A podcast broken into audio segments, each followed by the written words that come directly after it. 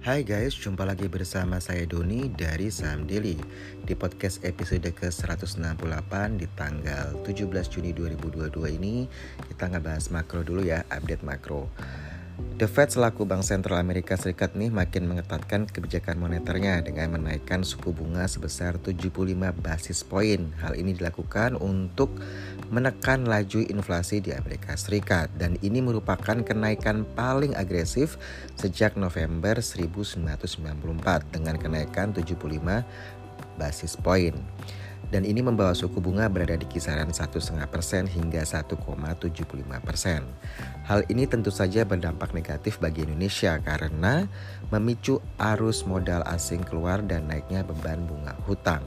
Nilai tukar sendiri melemah 22 poin ke level 14.767 per dolar Amerika Serikat dari penutupan sebelumnya di level 14.745 per dolar Amerika Serikat.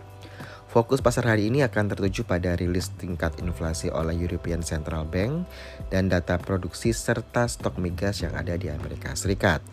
Pelaku pasar sendiri juga menunggu keputusan Bank Indonesia. Jika Bank Indonesia menaikkan suku bunga, tentu ini bisa menjadi sentimen positif bagi rupiah. Namun jika belum menaikkan suku bunga, rupiah bisa melanjutkan pelemahan.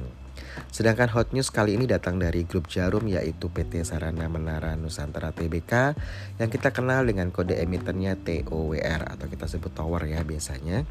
Dikabarkan uh, tower ini akan menjual sekitar 15 hingga 20% saham anak usahanya yaitu PT Profesional Telekomunikasi Indonesia atau yang kita kenal selama ini dengan sebutan Protelindo.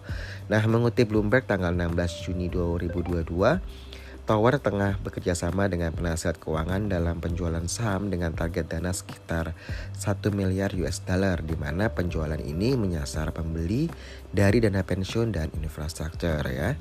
Negosiasi kali ini masih berlangsung dan Tower juga masih memiliki opsi untuk tidak melanjutkan kesepakatan.